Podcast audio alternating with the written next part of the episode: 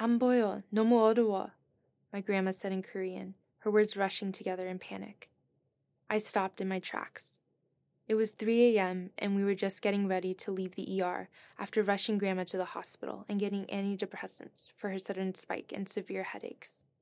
I can't see, I can't see, she repeated urgently. I remember rushing to her side as mom rushed out to find a doctor. Grandma kept rubbing her right eye, saying she could only see with her left. What happened next shocked me to the core.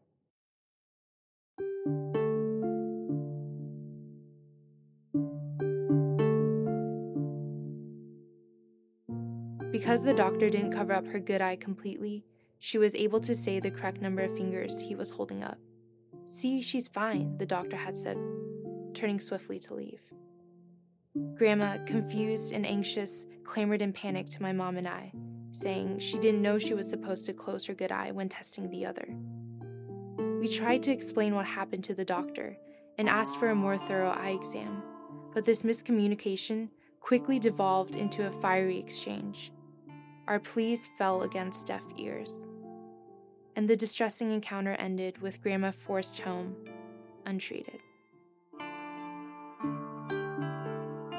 Far too many people have had an experience in healthcare like my grandma and I. Maybe you have too.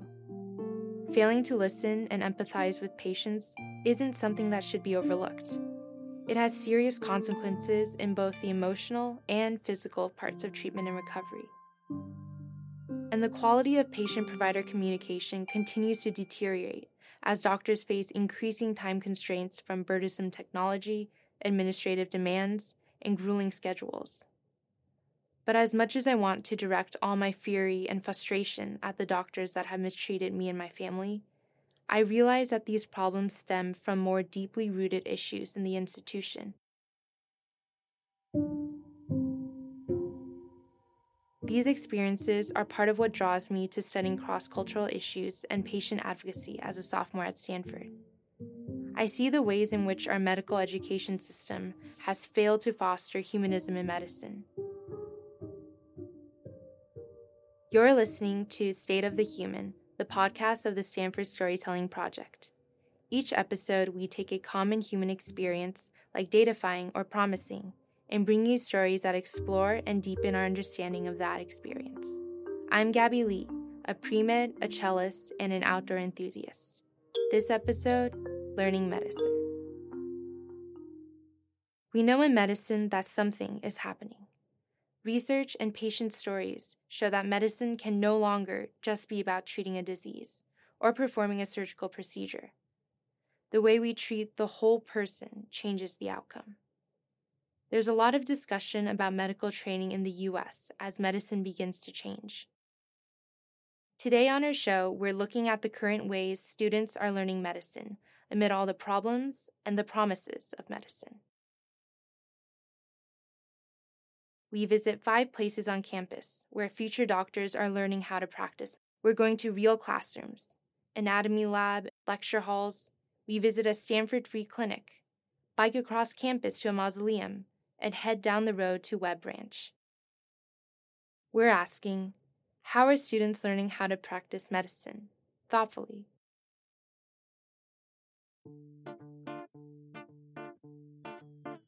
Sometimes a word can help identify exactly what's missing. Urban Dictionary says to be stoked is to be completely and intensely enthusiastic, exhilarated, or excited about something. Those who are stoked all the time know this.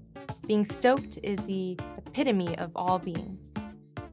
I'm reading this definition of stoked on Urban Dictionary because I'm from the East Coast, and I never heard anyone use stoked until I came to Stanford. In our next story, State of the Human producer JJ Kapoor learns the healing power of getting stoked. When my grandmother felt a lump in her neck in 2014, we prayed that it would be harmless.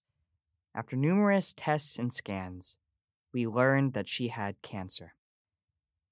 We were not ready for that diagnosis. I remember the day my family gathered in a hospital room in Des Moines to learn what would happen next. I could feel the tension in the room.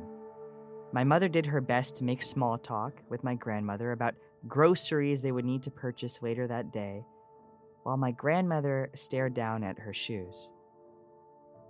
I remember just looking at a painting on the wall depicting the most generic bouquet of flowers I'd ever seen before I heard a knock on the door. The radiation oncologist, Dr. Richard Deming, entered the room. He had gentle eyes and a kind smile. His warmth seemed out of place in the dull, artificially lit hospital room. When he first approached my grandmother, he did not feel her forehead, check her pulse, read her blood pressure, or pull out her scans on the computer. Those were at least the stuff I thought doctors were supposed to do. Instead, he did something none of us expected. He gave my grandmother a hug.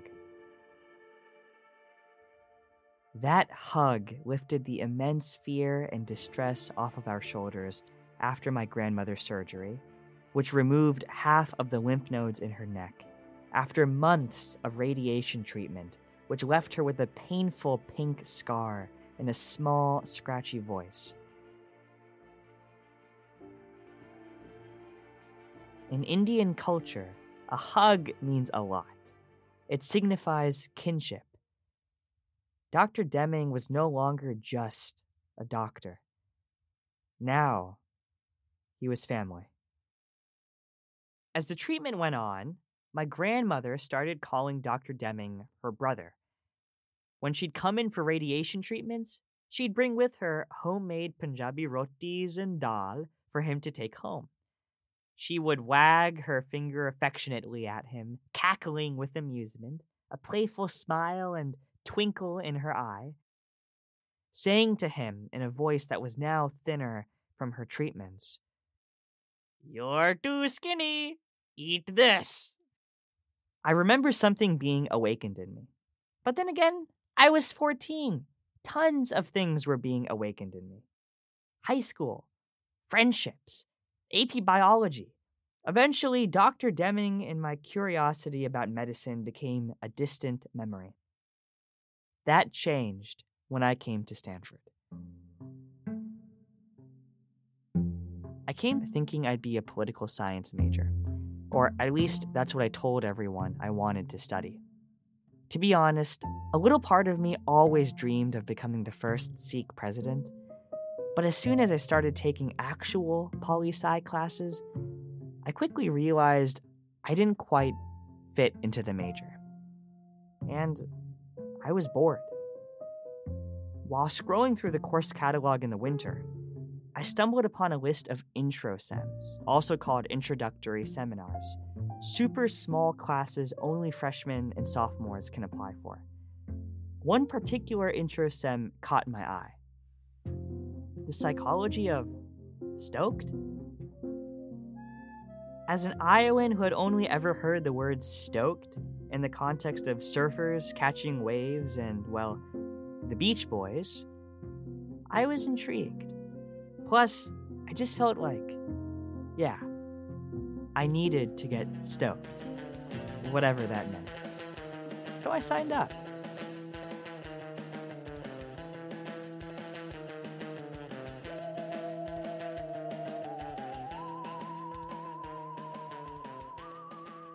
I will never forget my first day taking the psychology of stoked. It was a cold and rainy evening. Dr. Joshi and Dr. Reicherter, our class professors, walked with us to the mausoleum. I felt safe in their presence, but I also felt on edge, as if one of the statues we were walking past on our way to the mausoleum were ready to come alive at any moment. At the mausoleum, I learned that this was the site that stores the remains of the university's namesake, Leland Stanford Jr. I remember just stopping and thinking, wow, our entire education was built on the death of a child. While the cement sparkled as the sun set, we all gathered in a circle. Each of us read a portion of Nietzsche's thought experiment, The Heaviest Burden. What if, some day or night, a demon were to steal after you into your loneliest loneliness and say to you, This life as you now live it and have lived it, you will have to live once more and innumerable times more. And there will be nothing new in it, but every pain and every joy and every thought and every sigh must return to you. The question in each and everything what are you doing right now? Would you want to do that thing again and again and again for eternity? Do you want this life once more and innumerable times more? Would lie upon your actions as the greatest weight. While listening to this thought experiment, I was taken aback. And I don't think I was the only one. I looked around at the other dozen or so freshmen standing around in a circle, some of them nervously laughing, others with eyebrows raised. But it seemed like everyone in the class was totally engaged. I could feel Nietzsche's eternal return bringing a sense of urgency and clarity into the decisions, big and small, I made every day. Do I take this boring class because it's required for my major again and again for the rest of my life? Or do I audition for a play I think is pretty cool? Do I spend Friday night studying for a midterm again and again for the rest of my life? Or do I camp outside and stare at the stars while having a deep conversation with my best friend.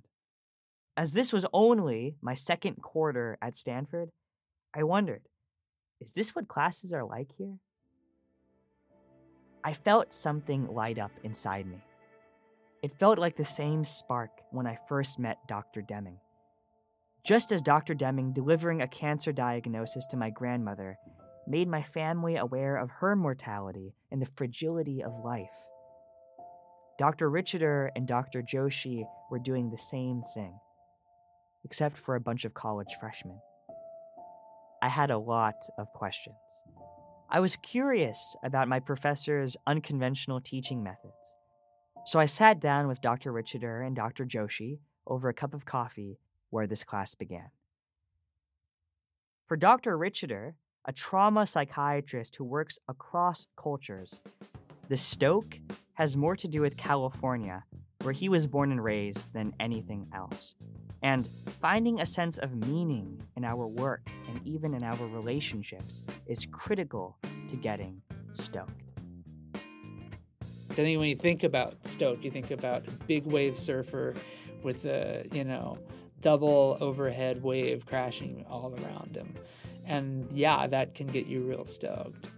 But, you know, one of the things that we really want to bring out with this class is you can get real stoked by sitting by the fire with your wife and not doing anything, just sitting there. There's a there's a million ways to get stoked. Not not just surfing. Though surfing's a darn good way to get stoked, I must say. For Dr. Reicherter, teaching the psychology of stoked is a nice change of pace from his schedule. Both of us have what a lot of people would think of as a very sad, dark aspect to our careers. Shashank, uh, Dr. Joshi, thinks about suicide and suicide prevention. And I, I do work with survivors of torture and survivors of human rights violations. I, I don't see this work as dark or down. I mean, it's a buzzkill at a party if someone asks me, hey, man, what do you do over at Stanford? I love what I do. I see it as a, I see it as the light having that in the same week that I do the Stoked class is is a nice balance. For Dr. Joshi, a child and adolescent psychiatrist, teaching a class about well-being to college freshmen is also about the prevention of mental illness. We have learned that psychiatry absolutely should be involved as a field with using the concepts that we teach about in the Stoke seminar positive emotion and engagement, meaningful relationships, right? Meaningful work, the concept of flow, accomplishment and achievement, and that we didn't want to wait for someone to come to a clinic to learn about those things. Friend of mine recently told me a simple formula for the best way to cultivate personal growth. He said growth equals experience plus reflection. To me, this formula perfectly captures why the Stoked class was so formative. Weekly challenges paired with opportunities to reflect in seminar helped me realize the things in life that matter the most.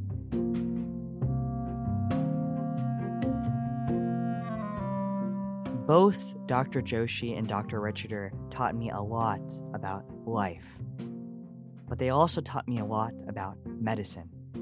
To them, a doctor's job is not just fixing the broken machine, it's also about tuning up the good parts. After taking the psychology of Stoked, I finally realized what it was about Dr. Deming that made him so special. He didn't just treat the cancer, he saw my grandmother as a whole human.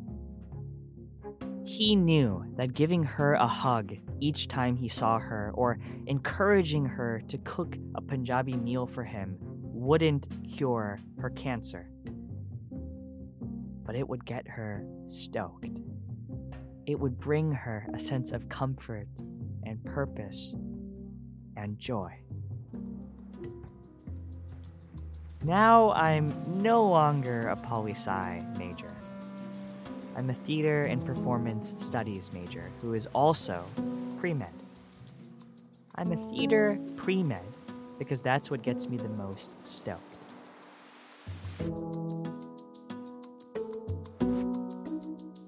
Every once in a while, I'll take the long way to class and bike by the mausoleum for old time's sake. And if I'm not running late, I hit the brakes, step off my bike, look at the grave in front of me. Remember that first day of class, and for a few moments, contemplate the fact that my gravesite will probably not be marble and surrounded by palm trees and Egyptian goddesses. I'll probably be cremated, but anyway. When I stand there and contemplate death, I am always reminded of life.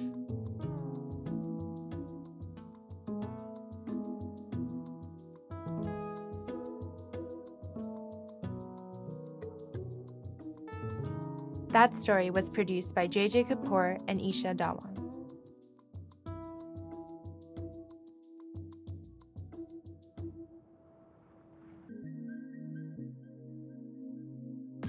For many doctors, it takes four years to complete their degree.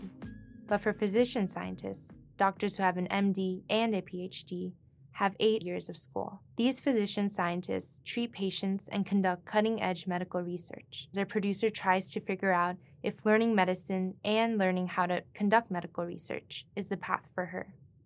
To make things more complicated, Victoria grew up in an Eastern medicine household, so pursuing an MD in the Western tradition is already lifting a few eyebrows. They say that mother's always right, and my mom tells me Victoria. Western doctors, they treat the human body like it's a chi chi, like it's a robot. It's what she said to convince me to get acupuncture. Six years ago, during a soccer tournament, I pulled a lower back muscle. Our team nurse prescribed me heat packs and rest, but my parents substituted icy hot with needles. When it comes to medicine, my parents and I don't always agree.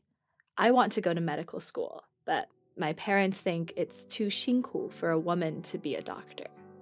Shinku translates to bitter suffering. My parents think there's an easier path for a woman. And God forbid Western medical schools teach a kind of healing that is not what my parents raised me with. When I was a kid and got sick, my parents didn't give me Tylenol. They gave me black bitter brews. In traditional Chinese medicine, the body's life force is called qi. When your qi is out of balance, you get sick. And this brew restores your qi. As a kid, traditional Chinese medicine was fun. I pretended the black soups were witch's brews, and my dad was the warlock who made them. But being the daughter of a warlock doesn't get you into medical school. You have to be a great scientist. It's why medical schools require a year of biology, a year of math and statistics, a year of physics, two years of chemistry.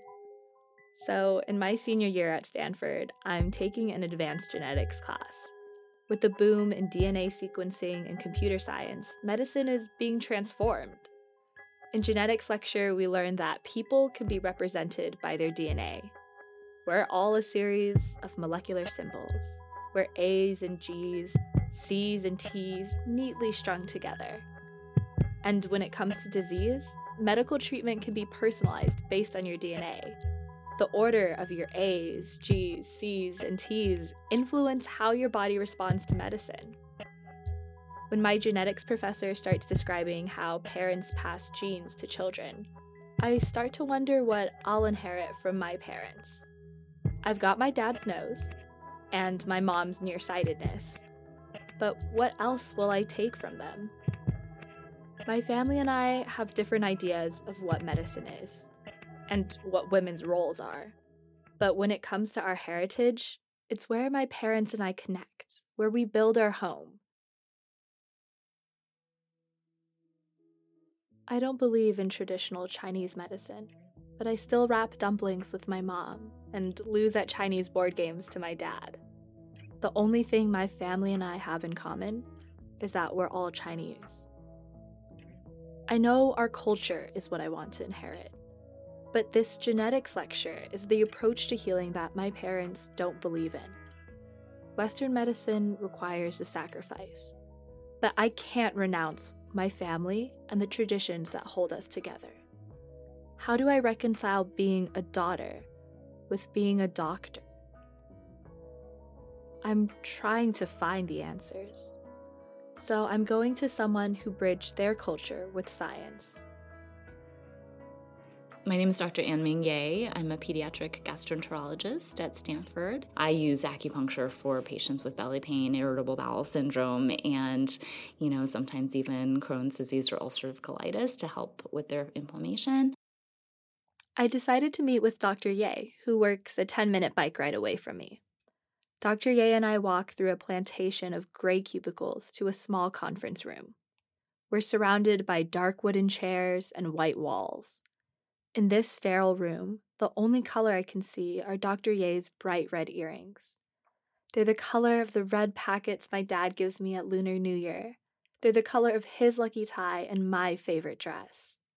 As these red earrings wink at me, I ask Dr. Yeh, how did she learn Western medicine while staying true to her heritage?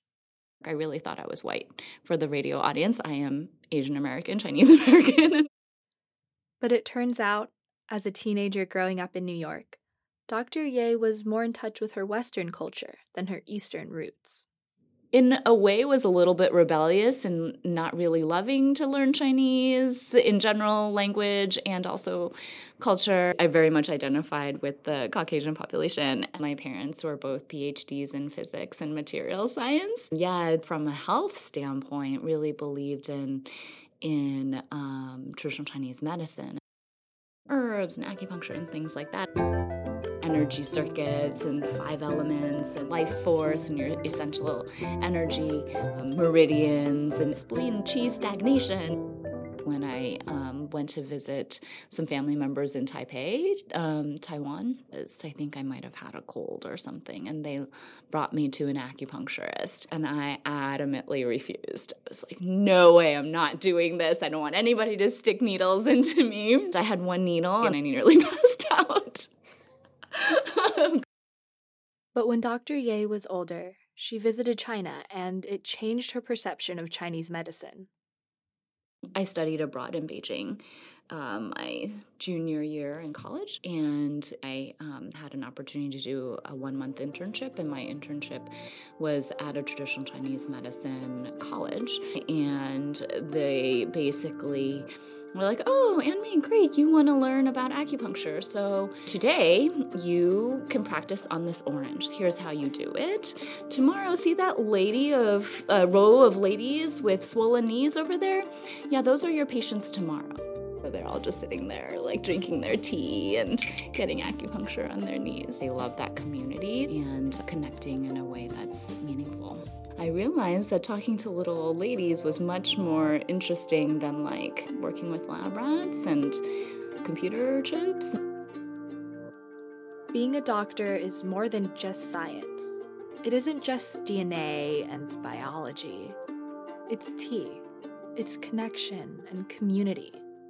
But that's definitely not in my genetics lecture notes. As Dr. Yeh reminisces about the acupuncture clinic, I can almost hear the clinking cups and the cadences of Mandarin. It's a comfort that I've heard before when I visited a hospital in China.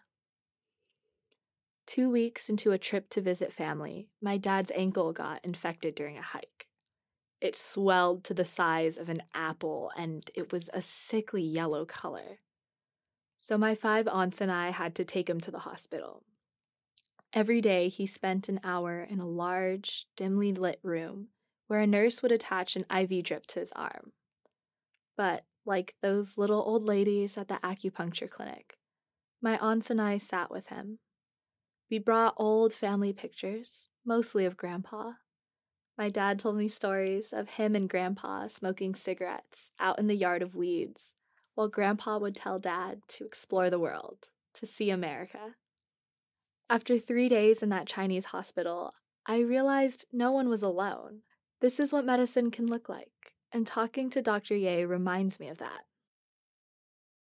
Western medicine or all- allopathic conventional medicine, we're very reductionistic. Your pediatrician's going to do some basic exam and laboratory studies. Traditional Chinese medicine, we still really believe that the soul and the um, the wellness of the person is very tied to the wellness of the body. And it's a little bit of a different approach looking at, you know, how um, their disease might affect their whole um, whole existence, really. If I have a family that really believed in traditional Chinese medicine, herbs and acupuncture and things like that, and so I will say, okay, I'm looking at your child's labs, they all look great.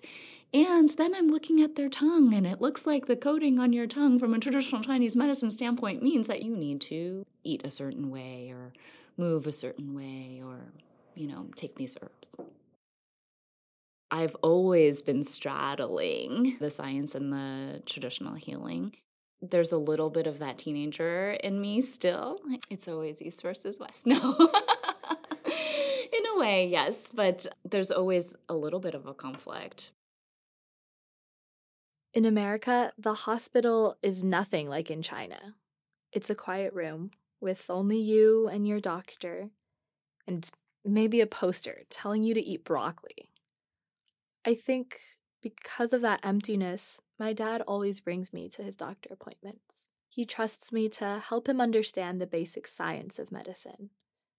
At times, my dad is doubtful of Western medicine, the same way I'm doubtful of traditional Chinese healing. But I make Western medicine familiar for my dad, no matter what strange things the doctor tells him. I translate to him in Mandarin, in those relaxed tones that we use when we play board games. I um, run the elective for the pediatric residents in integrative medicine. Most of the time, they're feeling like a provider. I have a checklist of things to do, consults to call, orders to write, laboratories to check. And a lot of times, the residents will come back to me and say, Oh, I felt like a healer when I sat down and played Uno with my super sick patient who is dying of cancer. That's where a lot of the humanism comes in, and I think that can very quickly be not necessarily lost, but um, put on the back burner. On Sunday, from 8 a.m. to 3 p.m., my name isn't Victoria. My name is Yuan Yuan. When I volunteer at Stanford's free clinic, I introduce myself to my patients with my Chinese name. I'm an interpreter, so I translate for my patient, who speaks Mandarin, and their physician, who speaks English. Last Sunday, I saw my patient in the small, linoleum tiled rooms of our clinic. I took their patient history and asked them, 你在美国住着吗? Do you live in the US? They told me that they live in China, in the same city as my dad, in the city where hospitals are like living rooms, where families surround patients, where my aunts taught me Chinese folk songs and my dad brought me to my grandparents' graves. I explained to my patient that their doctor ordered a blood test. I started to walk out of the room, but my patient looked uncomfortable. So I stayed. We sat side by side on faded red chairs while the nurse tied a tourniquet around their bicep. And when they frowned at me, I asked about their hometown. Together, we reminisced about spicy sesame sauce noodles we laughed at the memory of popping red firecrackers in the street for Chinese New Year, of frying rice cakes in the kitchen, of. There. All done. The nurse jarred us back to California. My patient was finished with their blood draw. Medicine is not just about the physical healing, it's about listening and learning. At Clinic, I have the privilege to understand how intimately lives can touch each other. How my favorite spicy noodle dish when I was eight years old and sitting in my aunt's kitchen comes back to me now. I'm 21 and sitting in the clinic with my patient. I don't think I'll ever be a warlock like my dad, or practice acupuncture like Dr. Yeh, but I see how Eastern and Western medicine come together it's IV drips and family portraits, blood tests and bitter brews, cultures, and connection.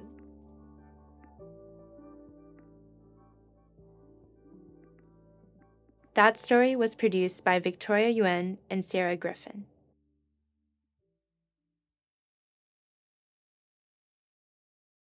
In our next story, State of the Human producer Aparna Verma visits Dr. Beverly Kane at Webb Ranch to observe equanimity. Did you catch that? Equanimity? Precisely, somatic horsemanship stress reduction and emotional self regulation in the company of horses. Formerly a practicing doctor at Apple, Dr. Kane now teaches these courses at the Stanford School of Medicine. She also teaches other classes called Medicine and Horsemanship, which trains medical students and practitioners to develop an awareness of the subtleties of communication that are necessary for provider patient relationship. State of the human producer Aparna Verma is on the Stanford polo team.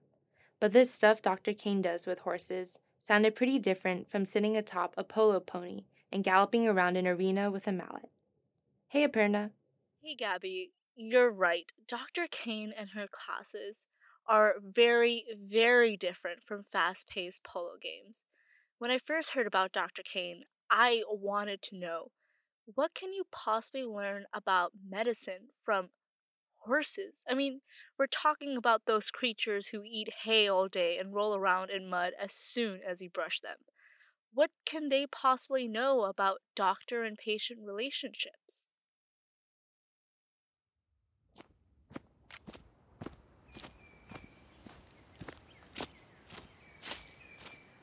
So my first horse was a fairy tale horse.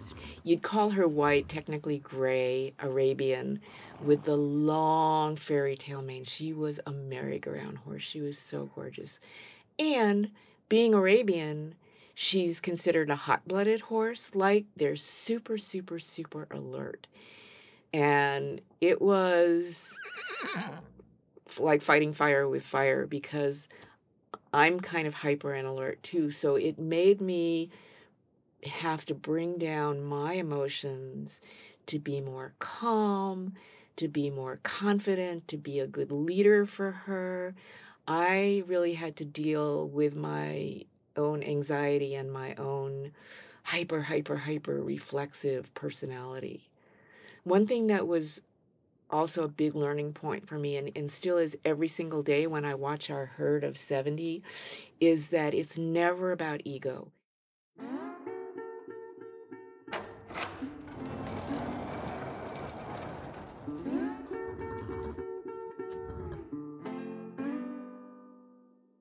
every kind of communication they have, especially when it's about leadership and pecking order and what we would anthropomorphize as dominance, is about survival, is about personal space, and, and it doesn't go any further.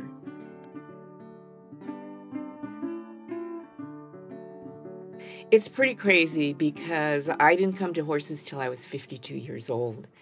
So it was maybe a little bit belated midlife crisis. And what was going on for me physically was that having been a marathoner and a solo backpacker and somebody who could swim a mile a day, I felt my physical capacities starting to diminish. And I've always loved animals and I've always loved the outdoors. And somehow, you don't know where these things come from. It, it's like divine guidance or something like that.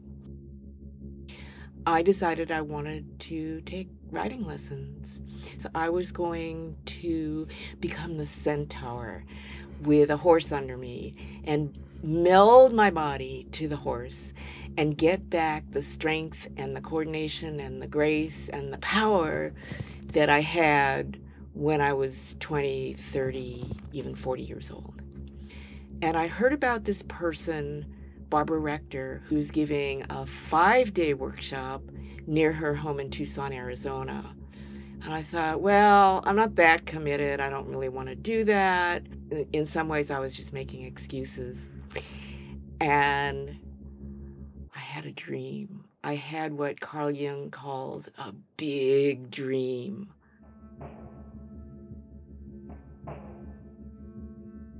So, in this dream, I was in a desert scenario. The title of this dream, you're always supposed to title your dreams, was Red Mustangs and Dancing Shamans.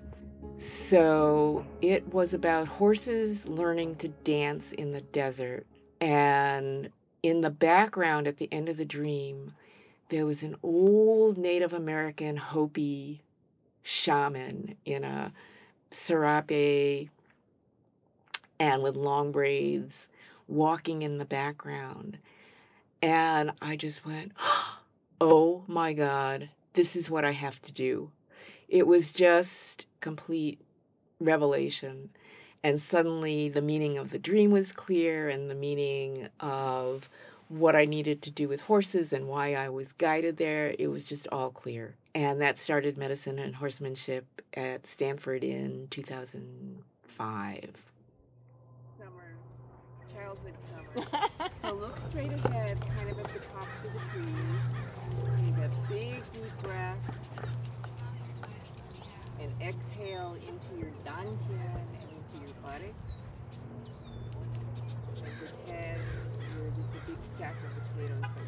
What a, a good doctor is empathic and emotionally connected but not emotionally overwhelmed.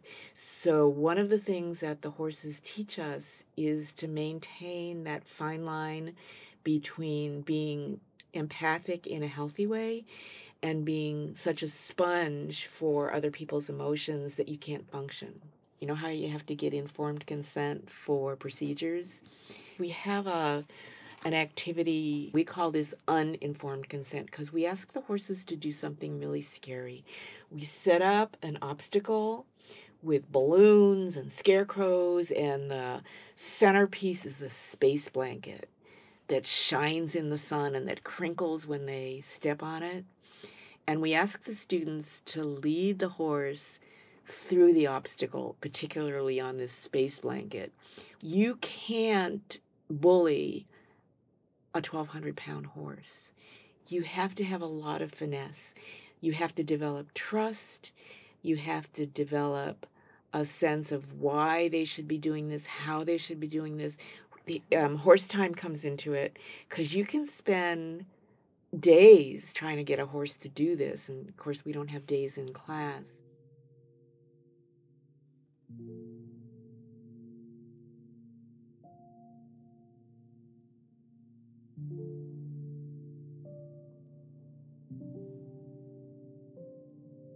You know, when you're on doctor time or Silicon Valley time between Stanford and the hospitals, and everything is about time being on time, having too little time, and then you learn to be on horse time.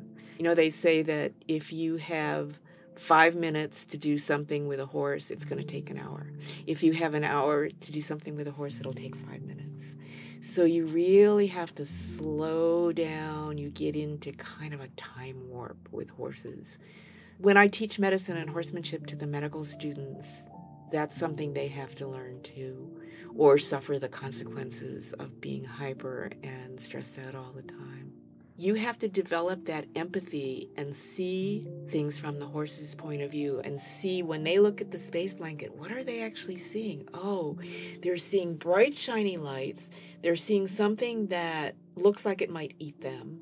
I've had medical students tell me they go back to, oh, yeah, the horse was really afraid of that balloon and it didn't make any sense. And now my patient is really afraid of this needle. And that doesn't make any sense to me either. But I have to get him through this with patience and time and building trust. There are studies that show that empathic doctors burn out less than detached doctors. They burn out. There's you put so much energy into protecting your emotions, into building a wall, as it were, that you burn out. So if, if students were looking at this class and they were asking, like, why is this important and why sh- why should I take this class? How would you how would you respond? Well, two reasons their own well being and their patient's well being, and the understanding that those two are not diametrically opposed. A, a, lot of burnout is caused by this idea that it's either me or you, it's either your time or my time. If you use the horse human relationship as a model for the doctor patient relationship, which is what medicine and horsemanship is kind of about, you can appreciate each patient you see as if they were a horse.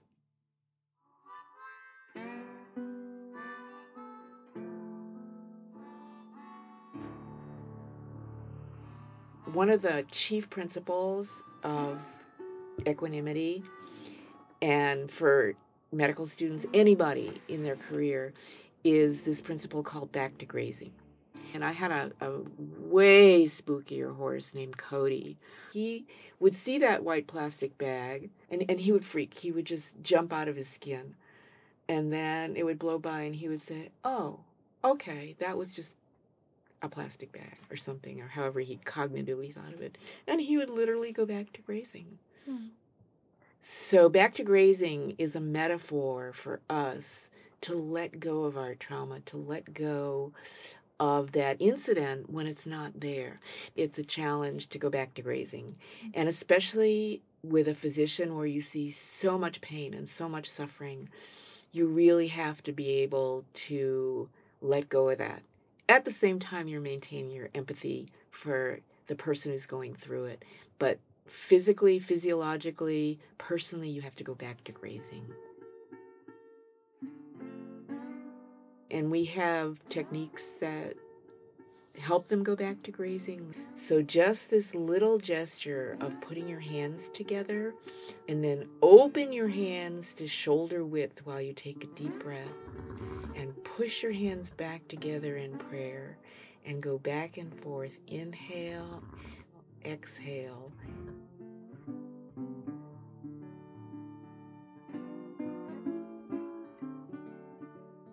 I mean, horses are so accepting. They, they truly meet you where you're at.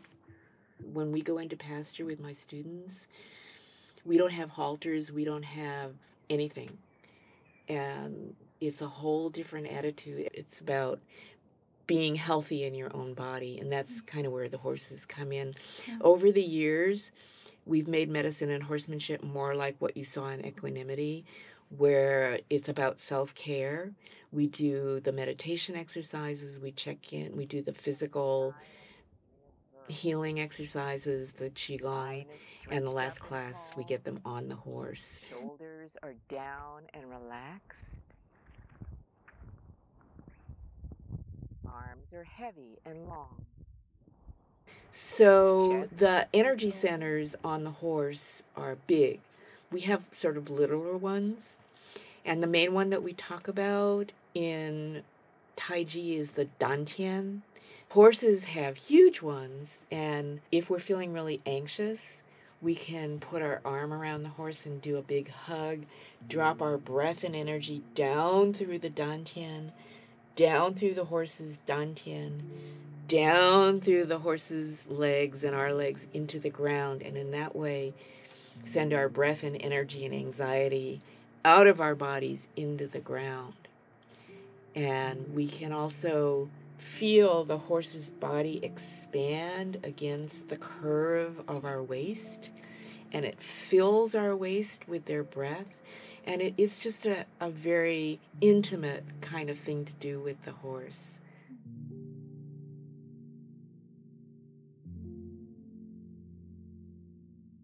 Have you have you used that in moments of your life in which you kind of needed the the horses? so when i get on my horse the very first thing i do is the breath i, I gather a breath sink down all my weight and just blend the dantian I've seen people become more confident, even in the space of the four weeks. And with this kind of learning, it's kind of self guided. It's you get out of it what you put in, and you get out of it what you project. I am somebody who has a very low frustration threshold, and you can't be that way around horses. When you realize that you have to be very, very patient with your horse and very, very tuned in and very, very accommodating, it makes you a better partner. I'm Beverly Kane. I'm an integrative medicine physician in the Department of Primary Care and Population Health at Stanford. Without the the titles, who who are you? I'm a spiritual cowgirl. Like that. Yay. Cowgirl up to spirituality.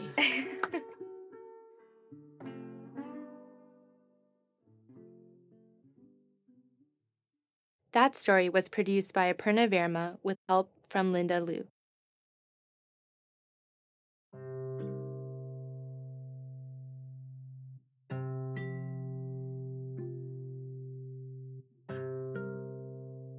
Mnemonics use information already stored in long term memory to make memorization easier. Pre-med student and producer Victoria Yuen visits Anatomy Lab after hours to ask if learning mnemonics affects the way medical students think about people. Uh, one of your biggest endeavors, especially in the first couple of years of medical school, are going to be almost like learning a new language. You're going to learn like 10,000 something plus new words over three or four years. Hi, my name is David Altman, and I'm a second year medical student here at Stanford. My name is Vinitha Shivakumar. I'm a second year medical student at Stanford. My name is Drew Daniel, and I'm a second year medical student. Drew, Vinitha, and I are teaching assistants for undergraduate anatomy. The whole point of mnemonics is to keep that information in your brain, or at least to be able to come to it very quickly in clinic when we're looking at anatomy, thinking about anatomy, and we just remember this silly little phrase, and it really helps us to guide our, uh, our decisions. I like the uh, mnemonic for the carpal bones. So long to pinky, here comes the thumb.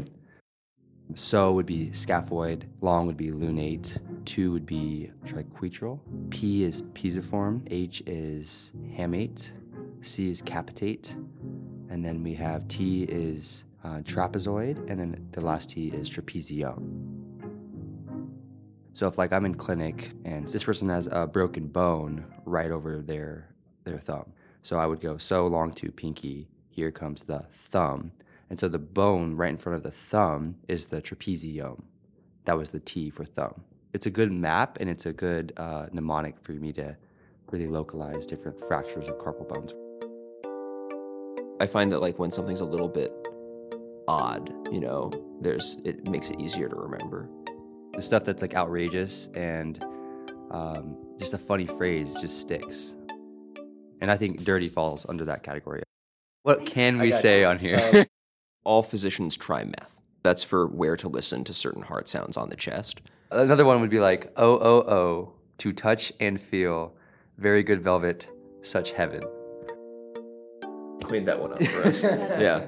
It could have gone, uh, could have gone very dirty there, but Yeah. I decided to keep it, you know, keep it PG for the kids. We are preclinical students, so we're spending the vast majority of our time with the science. When you're in the hospital, you may not necessarily be prioritizing the clinical side as much as you should be. most of the curriculum in the United States. Now, there's a lot of awareness that keeping that humanity aspect of medicine is really important. It's another mnemonic, in fact, pearls, which I'm going to mess up for sure. P is patient, patience, empathy, affirmation, something like that. It's not a great mnemonic. I don't know. And then the last one is saying sorry, I think. There's a reason we don't remember it. If you are trying to think of a mnemonic to remember specific things that you need to do to be empathetic, you're almost missing the point because that's really a good way to be robotic. Mnemonics are really helpful for memorizing like things, right? Empathy is more of a reaction to somebody, um, so it, it changes every interaction. Learning empathy, learning how to talk to patients is like anything else. It's just practice. Like it's practice, getting feedback, thinking about that feedback, and then coming back with new tr- things to try. For a lot of people, including myself, is cutting filler words out of your speech. One of my filler words was like great. So I would have like a patient say, "Yeah, I've been coming in for this stomach pain and like it feels really bad and like I just want to, you know, get some help." And I'd be like, "Great." But I don't really know if great is the the right word for that. There's a lot of talk about how you get this effect of almost medical students are caring a lot, and then as you go through your education, you lose some of that cautiousness around not being empathetic.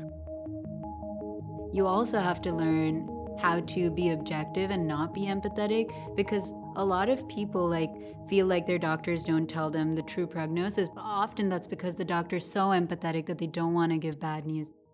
It can be the other way sometimes where like you're identifying so much with what the patient's feeling that it may hinder you from making what may be the best medical choice. I would probably say that science is more foundational to medicine than empathy is. Without the science, medicine doesn't exist. You can't have fact based, evidence based modern medicine without scientific inquiry. And without empathy, you don't have good medicine. You have really poorly practiced medicine. maybe the doctor prescribing the med is what makes you f- better but like you also have to be a little broad-minded about what health means and what someone's well-being means too i almost think it's a little bit of a useless distinction to be like this is science and this is empathy because like medicine is about helping the patient and you need to build a rapport and have all of those soft skills to deliver whatever hard science message you're trying to give them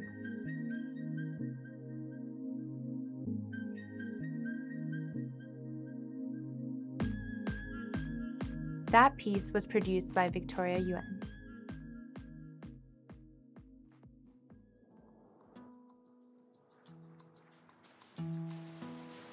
You've been listening to State of the Human, the podcast of the Stanford Storytelling Project. This episode was produced by Victoria Yuen, Maddie Fish, Aparna Verma, JJ Kapoor, Sarah Griffin, Isha Dawan, Linda Liu, Christy Hartman, and me, Gabby Lee, with support from Tiffany Nyman, Ali Wolner, Jenny March, and Jonah Willihnganz.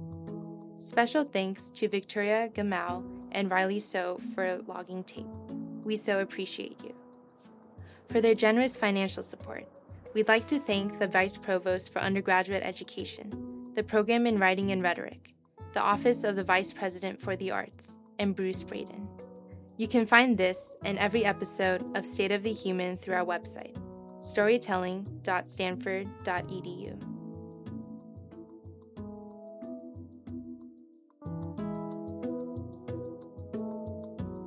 This episode is dedicated to my grandma, Shinja Kim.